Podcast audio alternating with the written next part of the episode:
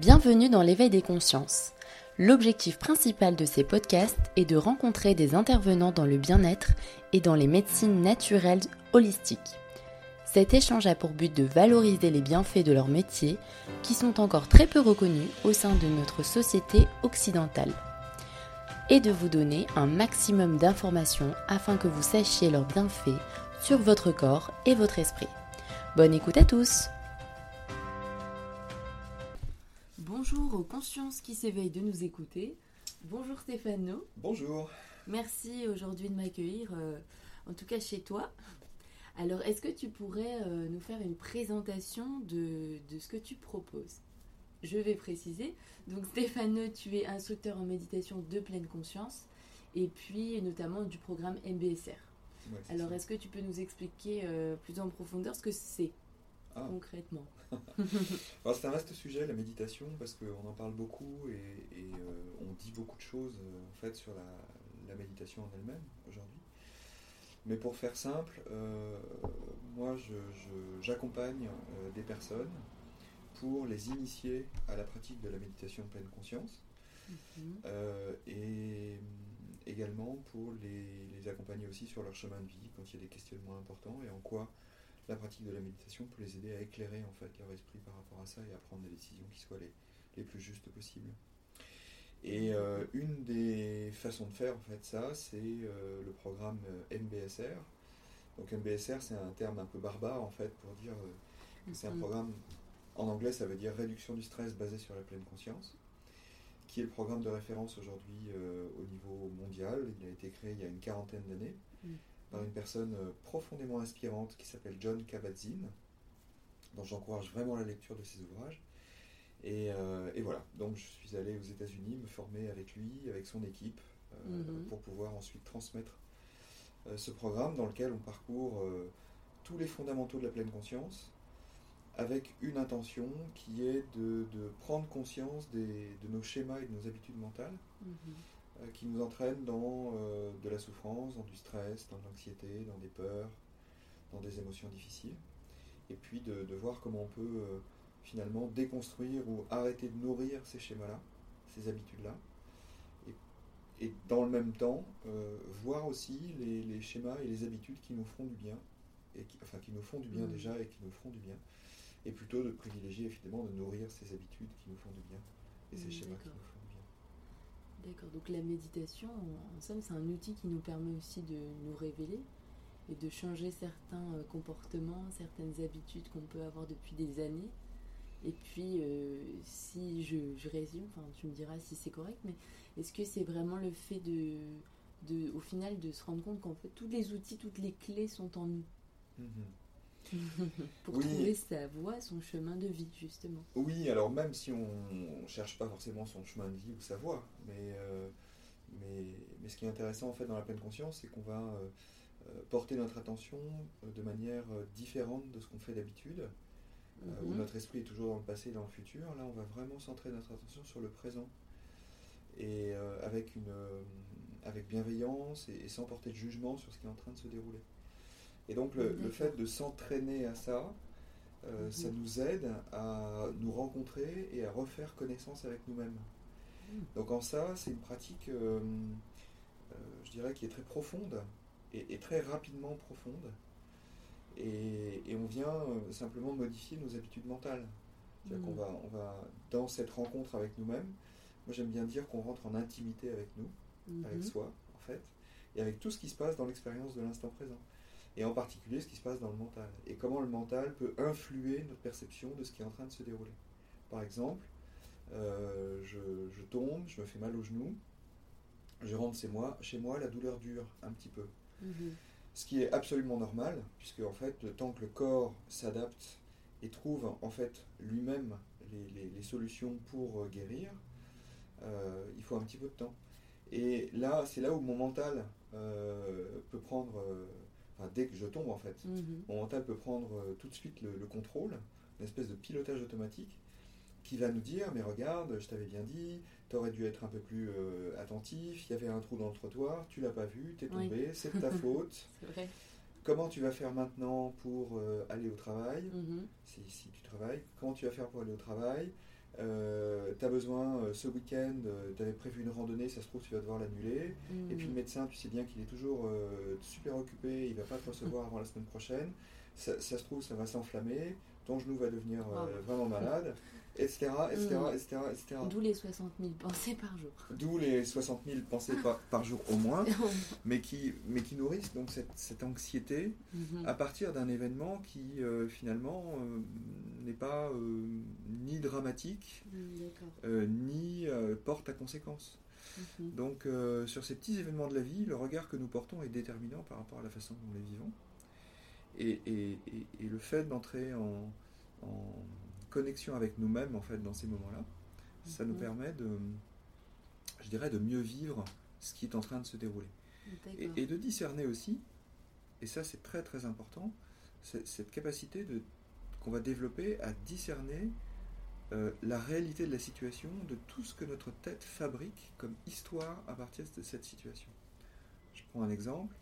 Euh, j'ai vécu dans ma vie euh, des événements difficiles, comme tout le monde, Mhm. hein, plus ou moins difficiles, dont une séparation très difficile il y a quelques années. Et, euh, et un jour, j'étais euh, j'étais dans une retraite, en fait. euh, donc, il y avait deux enseignants de méditation, et puis un, un des deux, que, que je vois souvent, en fait, me reçoit en entretien individuel pendant ce moment-là, et, et je pleurais, en fait. J'étais profondément euh, affecté, euh, et, et triste, et, et découragé, et déboussolé, et perdu, enfin bon. Donc, voilà, c'était comme ça. Euh, et je pleurais, je pleurais, je pleurais, je pleurais, donc il a été très patient. Et il, il me regarde et il me dit alors qu'est-ce que tu ressens? Et je dis bah je, je- je suis triste, je, je n'arrive pas à m'en sortir, je suis mal, je suis mal dans ma peau, je me sens seul. Et il me dit oui, mais qu'est-ce que tu ressens? Et, et je n'arrivais pas à me connecter à ce que je ressentais en fait. Mhm. Et en particulier, on en est arrivé à, à ce qu'ils me disent écoute, observe la larme qui est en train de couler. Mhm.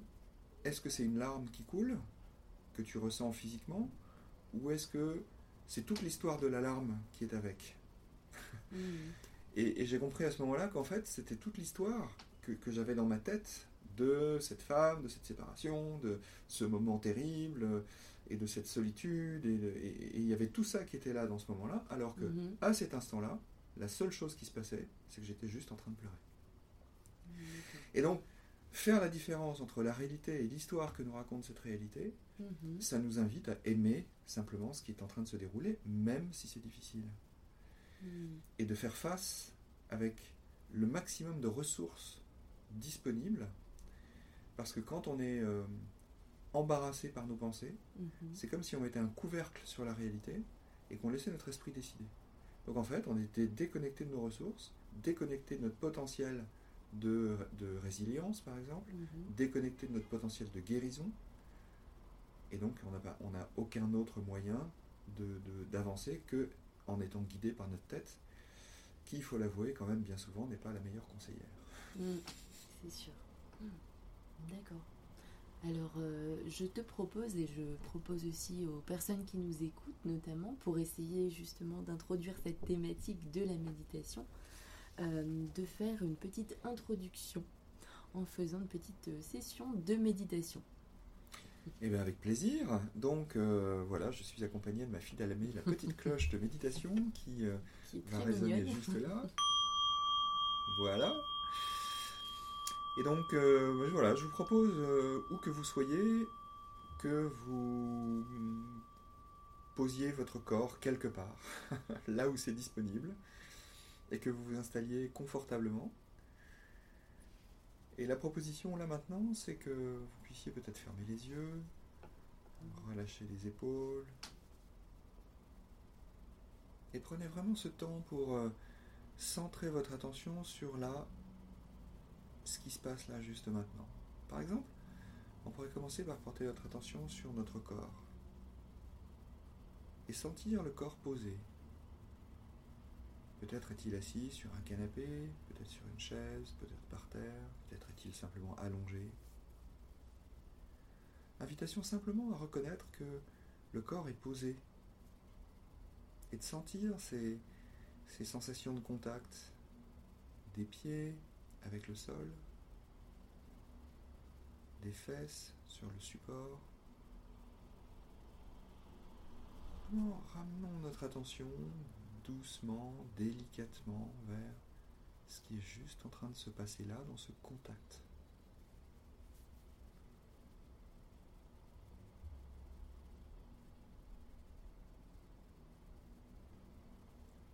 d'une certaine façon, c'est une invitation à nous établir là, maintenant, dans cet instant.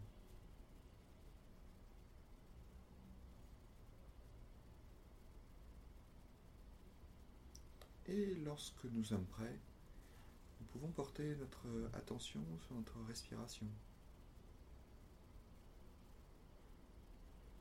Simplement ressentir le souffle tel qu'il se présente sans changer quoi que ce soit au souffle. Notons simplement que ah, ça respire.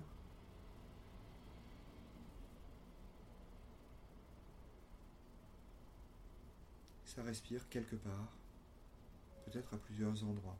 Voyons comment nous pouvons être attentifs du mieux que nous pouvons, vraiment du mieux que nous pouvons, vers à notre souffle.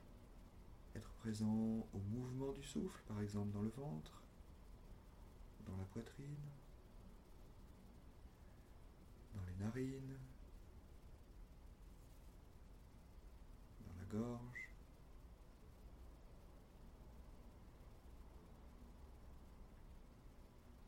Laissons ce souffle se dérouler.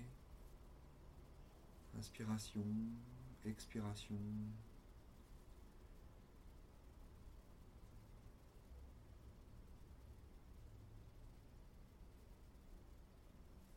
entrons en intimité avec notre souffle. Comme si c'était un ami que nous, avions avec nous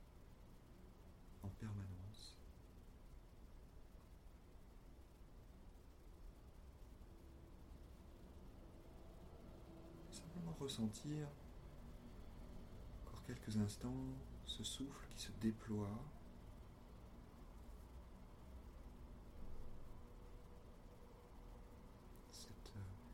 détente à l'expiration et cette contraction à l'inspiration. Laissons simplement se faire cette détente et cette contraction comme elles se présentent l'une et l'autre, sans attendre quoi que ce soit, étant simplement présent avec douceur, avec curiosité de cette inspiration-là, de cette expiration-là.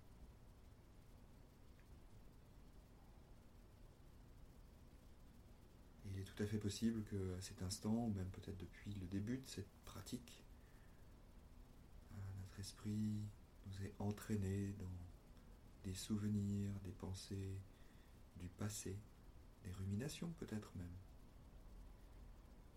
des regrets, des émotions difficiles du passé, ou bien encore qui nous est entraîné dans le futur, dans des idées, des projets, des projections.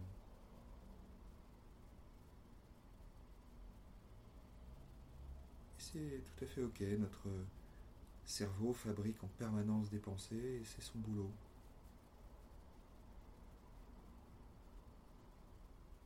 Et loin de chasser nos pensées, voyons plutôt comment nous pouvons noter que les pensées sont là et qu'elles passent. Noter que parfois nous, avons tendance à nous agripper à nos pensées.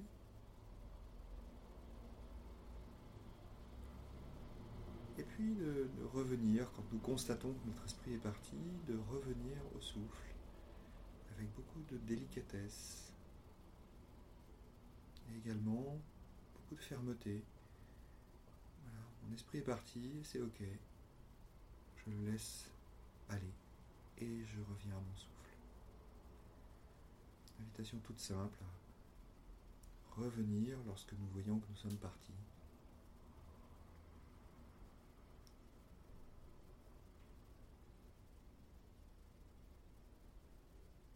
Et de sentir ce souffle qui se déroule instant après instant.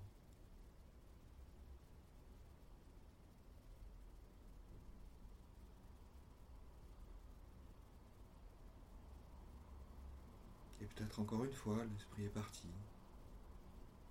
Et c'est ok. Et si nous notons qu'il est parti, eh bien, c'est une chaleureuse invitation à, à, revenir tout en douceur à notre souffle, avec euh, également de la détermination à revenir à ce souffle qui est là. Tant que ça respire. Et c'est tout. Ça respire.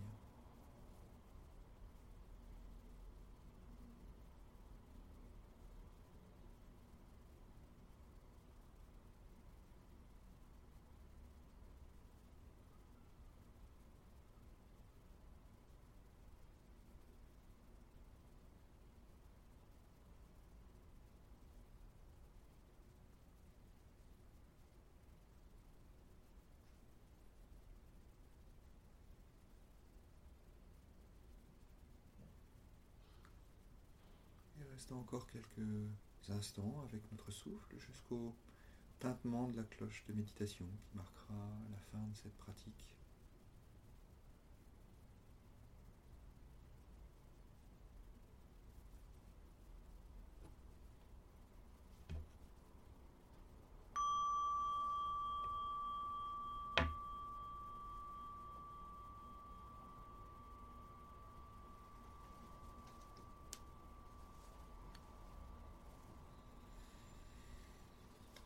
Voilà un exemple de, de ce qu'on peut faire dans une, pour une pratique, une pratique très simple en fait. Hein. Vraiment l'invitation c'est de, de tourner le regard qui est souvent porté à l'extérieur, c'est de le tourner vers l'intérieur et de voir, pardon, et de voir que finalement c'est d'abord possible de, de, de, se, de se rencontrer. Euh, et, et, dans cette rencontre, de, de voir simplement ce qui est là. Mm. Et, euh, et, dans ce qui est là, bien sûr, il y a des sensations corporelles, mais il y a aussi euh, tout un tas de pensées, d'émotions qui apparaissent. La bonne nouvelle, c'est que tout apparaît et tout disparaît. c'est que ça arrive et ça repart. Tout est impermanence. voilà, c'est l'impermanence. Et euh, on voudrait euh, peut-être, notre tête aimerait, parce que c'est comme ça qu'on a été aussi éduqué, hein, à l'école mm -hmm. par exemple, ou avec nos parents parfois, voudrait que les choses durent. Euh, mais il suffit de. C'est intéressant. Hein Par exemple, vous vivez un moment joyeux. Mm -hmm. Vous êtes bien, et puis vous voyez que ce moment se termine. Voilà. Et vous n'avez pas envie que ça se termine. Et vous n'avez pas du tout envie que ça se termine, exactement. Et donc, vous, votre esprit prend le relais et mm -hmm. se dit Ah, mais il faut que ça dure. Alors, il va s'agripper. C'est pour ça que je parle exactement. de mot agripper. Il va s'agripper à Ah, qu'est-ce que c'est agréable, il faut que ça dure, il faut que ça dure, il faut que ça dure. Mais le moment est passé, c'est fini. Mais votre esprit vous dit Ah, mais il faut que ça dure, il faut que ça dure, il faut que ça dure. Et il s'accroche comme un fou à cette émotion joyeuse, peut-être de contentement, mm -hmm. de surprise, d'émerveillement, d'enchantement. Mais en fait, c'est fini.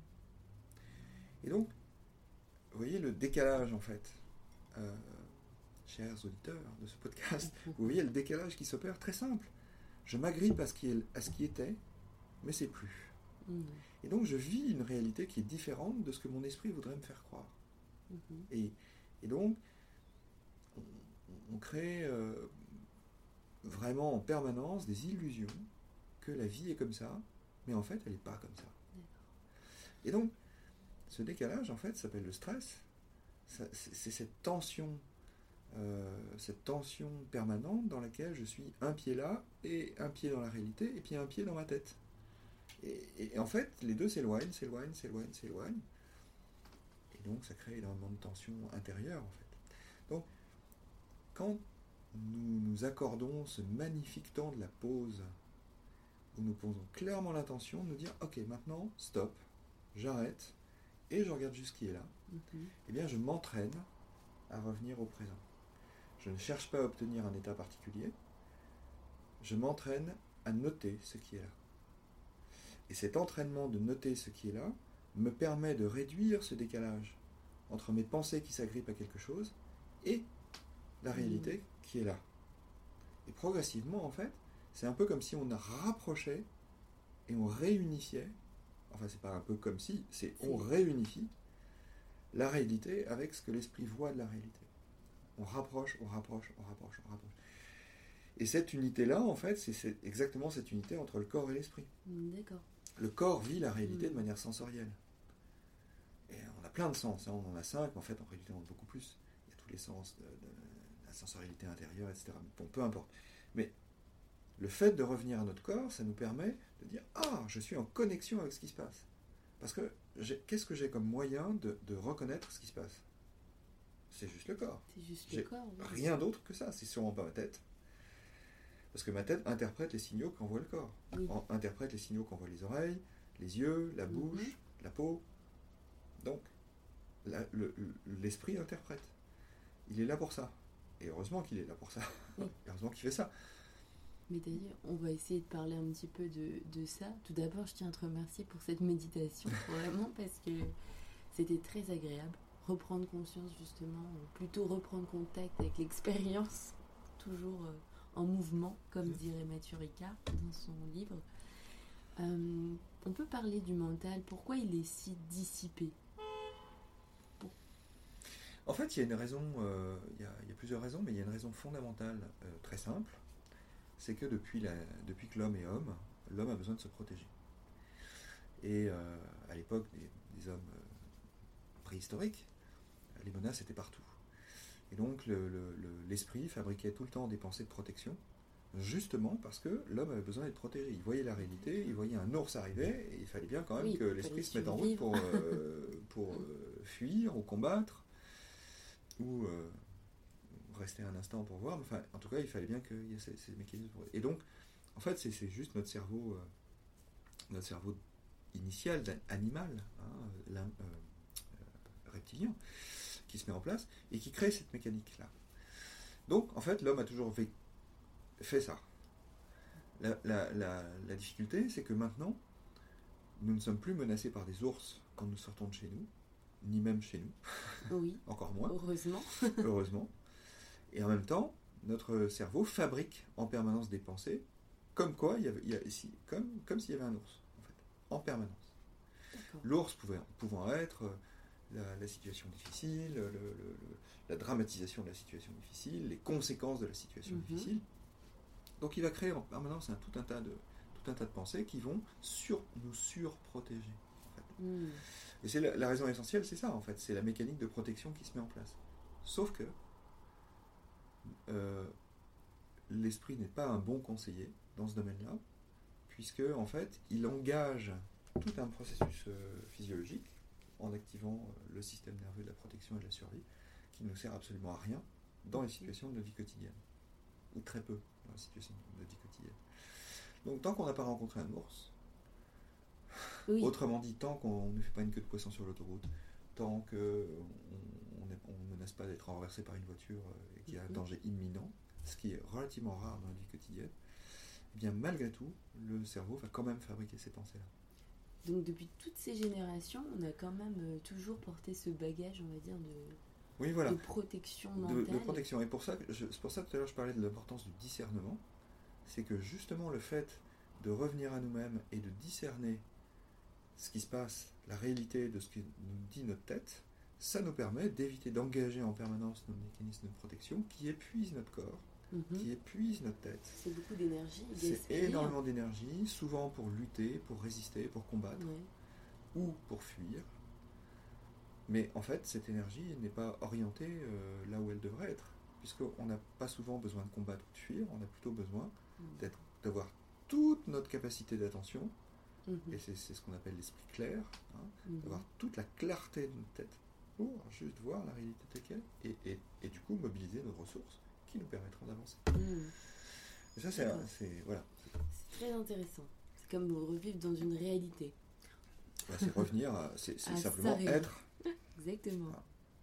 Mais on est tellement pollué aussi constamment euh, par euh, des facteurs extérieurs, par de la communication, de la publicité, par vraiment plein de choses Mm. que je pense que ça aussi, tous ces stimuli euh, qui viennent euh, capter notre attention, ça aussi, ça doit rester dans, dans l'inconscient et nous prendre énormément d'énergie en fait. Tout à fait, parce que en fait, euh, tout est, tout- enfin, je veux dire que euh, on, on est, comme, comme tu dis, hyper stimulé, Oui. mais qu'à un moment, on ne sait plus quoi faire de ces stimulations. Parce qu'on a l'impression qu'il faut qu'on réponde à toutes les stimulations. En disant oui, en disant non. Et qu'on est tout le temps dans, cette, dans, dans cette, euh, dans ce devoir de, de choisir. Et en fait, c'est des choix qu'on ne fait pas finalement, au bout du compte, puisque les technologies aujourd'hui sont tellement sophistiquées qu'on n'a même pas à décider que c'est déjà décidé. Donc, on n'a pas, on a, sortir de ça, c'est quelle joie de pouvoir revenir ah au calme, au calme intérieur, au calme de notre tête. Ah, une paix, une paix intérieure.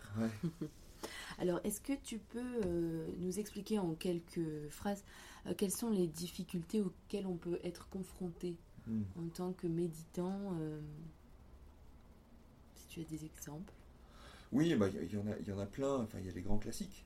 Mais, mais disons que la, la première difficulté, c'est celle qu'on a sûrement expérimentée ensemble, tous ensemble, là, dans, cette petite pratique. C'est l'esprit qui s'échappe. C'est l'esprit qui se distrait. Mhm.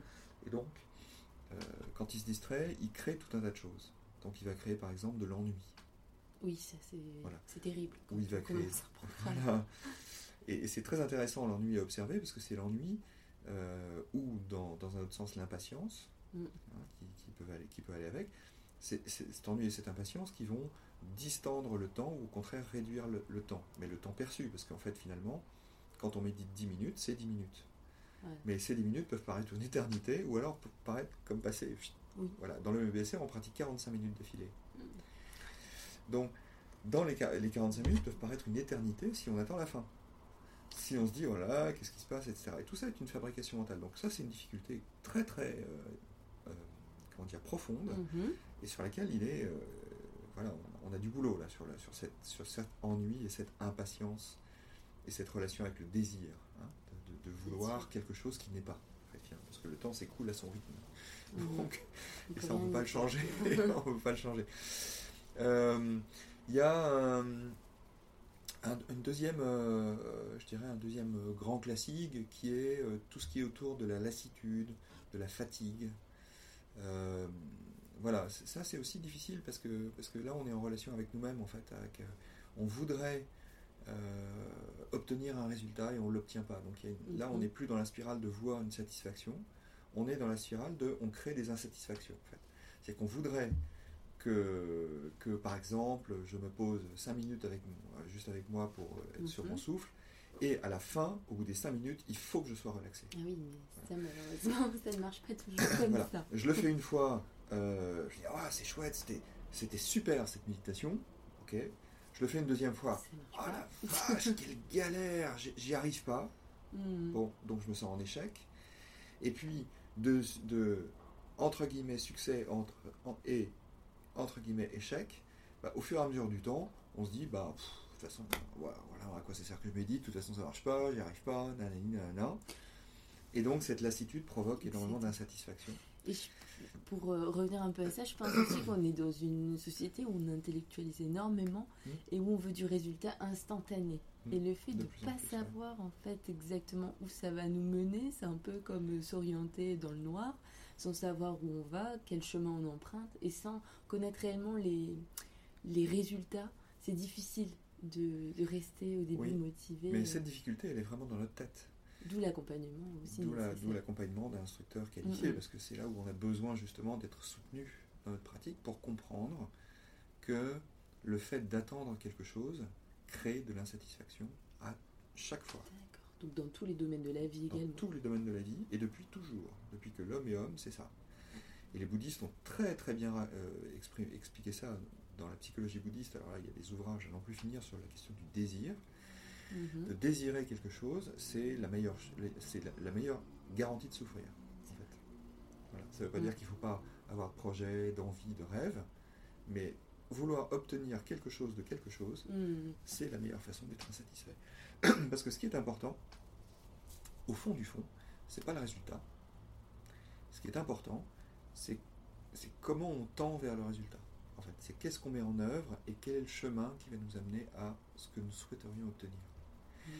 Euh, vous avez certainement tous l'expérience de partir en vacances. Moi, j'ai fait mhm. ça alors là avec mes enfants, ça a été à chaque mhm. fois, chaque fois j'étais gagnant, en me disant chouette, on part dans un club de vacances, ça va être génial. Donc on va prendre l'avion, c'est la fête, et puis on va prendre le bus, c'est la fête, et puis on arrive à l'hôtel, c'est la fête, la piscine, Ouais. les buffets, le machin, les excursions, etc., etc. Génial, ça va être des vacances topissimes. on arrive, le bus n'est pas là, euh, on est en retard parce que l'avion est arrivé en retard, on arrive à l'hôtel, c'est pas tout à fait comme on imaginait, la, Mm. la- le- voilà, l'alimentation est pas terrible, euh, la piscine n'est pas si grande qu'on croyait, les enfants sont insupportables parce qu'ils sont pas contents, Mm. euh, etc., etc.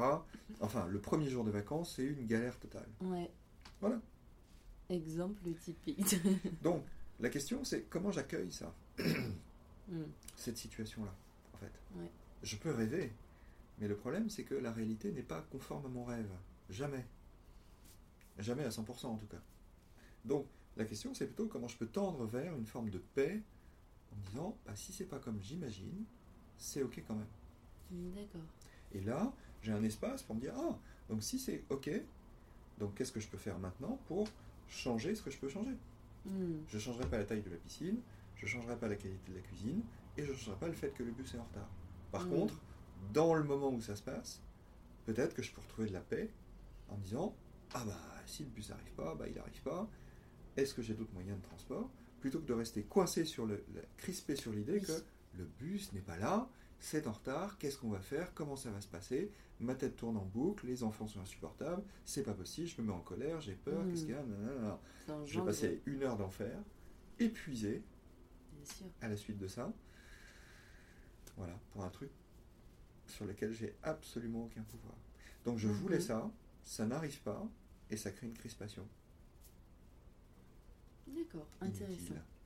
un petit peu aussi comme lorsque le, le train n'arrive pas. C'est en fait dans toutes les situations quotidiennes, notamment en ce moment, où on est dans, dans l'attente, on peut s'énerver, se laisser emporter par nos Mm. émotions, mais où c'est le moment de méditer aussi et de- de- d'accueillir, comme tu disais tout à l'heure. Mm. Alors pour euh, clôturer donc ce magnifique partage notamment, est-ce que tu pourrais nous expliquer ou nous donner des exemples euh, de personnalités ou des livres en particulier, des auteurs qui t'ont inspiré? Alors, quand j'ai commencé à, méditer, il y avait, moi c'était il y a une, une quinzaine d'années, donc c'était grosso modo vers 2005 par là. Euh, au Furet du Nord, il n'y avait pas de bouquin sur la méditation, à part des bouquins super perchés, euh, très compliqués, Ouais. euh, et la plupart du temps en anglais. Donc euh, évidemment, c'était compliqué de s'y retrouver. Ceci dit, un jour, je suis arrivé et j'ai trouvé le livre de John Kabat-Zinn qui s'appelle en français Au cœur de la tourmente, la pleine conscience, Mhm. mais qui à l'époque n'était pas traduit en français, et donc je l'avais acheté en anglais en me disant ça doit être vachement bien. Et ça s'appelait Full Catastrophe Living. Et ça allait vachement bien avec ma vie à ce moment-là, parce que c'était la catastrophe partout. Et euh, et, et le sous-titre, c'est, comment retrouver de la sagesse dans les difficultés de la vie. Et, et ça m'allait vraiment bien. Et j'ai lu ça, je l'ai dévoré. Vraiment. Euh, C'était en anglais, c'était pas facile pour moi parce qu'à l'époque je Mm. parlais pas très bien anglais.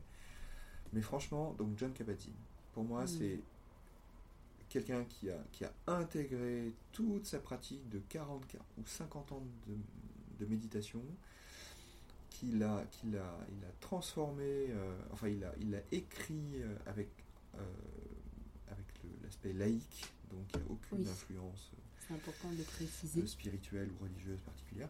Et euh, il, il a ouvert cette pratique à, à tous de manière complètement libre, dont en particulier en créant le programme BSR. Donc ça c'est un des auteurs pour moi qui est extrêmement inspirant.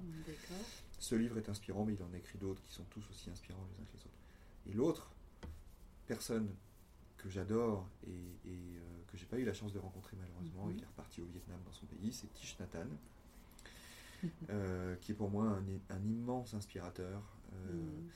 parce que euh, c'est un moine vietnamien bouddhiste qui a connu la guerre du Vietnam, qui a été exilé, euh, etc. Et, bon, et qui a été nominé euh, à la suite de ça comme prix Nobel de la paix, tellement il a fait l'effort Mhm. en fait pour pouvoir promouvoir la paix dans le monde à partir de la pleine conscience. Et c'est absolument sidérant, enfin son histoire est sidérante, et c'est euh, son inspiration est sidérante parce que elle, elle vient toucher euh, la- la- la- ce qui est de plus profond en nous et ce qui est de plus beau en nous, c'est-à-dire le cœur, les qualités de cœur. Mhm. Et en particulier au centre de ces enseignements, c'est la compassion et la joie. Et Voilà, donc je vous invite vraiment à lire euh, Tish Nathan, qui est extrêmement accessible. Mhm. Euh, tout est, tout est, voilà, ça c'est magnifique. Très bien. Alors, où est-ce qu'on pourrait te retrouver, Stéphane? Est-ce que tu as un site ou... Oui, alors euh, bon, j'imagine que tu vas mettre les liens. Oui, bien sûr, en bio. Là, voilà, mais euh, alors moi, je- j'ai, euh, je- je- je- j'accueille en fait des groupes à Lille, Mhm. dans le Vieux-Lille, euh, et vous pouvez retrouver en fait toutes les informations, euh, soit en me contactant directement, vous faites sur internet Stéphane No et vous allez me trouver, ou sur mon site internet qui est www.comment ça va tout attaché .org. Donc comment ça va Voilà. Dans un autre podcast, on pourra dire. On pourra expliquer, on pourrait faire un podcast sur comment ça va parce que c'est très riche. Avec plaisir. Voilà. Mais comment ça va tout attaché.org et là vous allez euh, trouver toutes les informations sur mes cycles, mes programmes et en particulier les programmes MBSR. Il y en a régulièrement dans l'année. Euh, voilà, donc je vous y accueillerai et vous rencontrerez là avec plaisir. D'accord. Euh, Merci beaucoup, en tout cas, pour euh, ton partage. Mais avec joie, avec joie. Et merci aux personnes qui nous ont écoutés, notamment aux consciences qui s'éveillent. Je pense que c'est important aussi de le préciser. J'espère que vous avez apprécié euh, le podcast et le partage de Stéphane, notamment la petite méditation. Euh, on attend vos retours, n'hésitez pas à commenter et à partager. Euh, si vous avez apprécié ce podcast, je vous invite également à vous abonner et peut-être à ajouter 5 petites étoiles pour noter ce podcast. Merci. Merci Au beaucoup. revoir, à bientôt. Au revoir. Merci à tous pour votre écoute. Pour être informé des nouveaux podcasts de l'éveil des consciences, je vous invite à aimer ce podcast en y ajoutant 5 petites étoiles sur iTunes et en vous abonnant sur votre plateforme préférée. Cela m'encouragera à poursuivre dans cette quête de sens. Pour retrouver les actualités sur Instagram, connectez-vous sur le compte de l'éveil des consciences podcast. À bientôt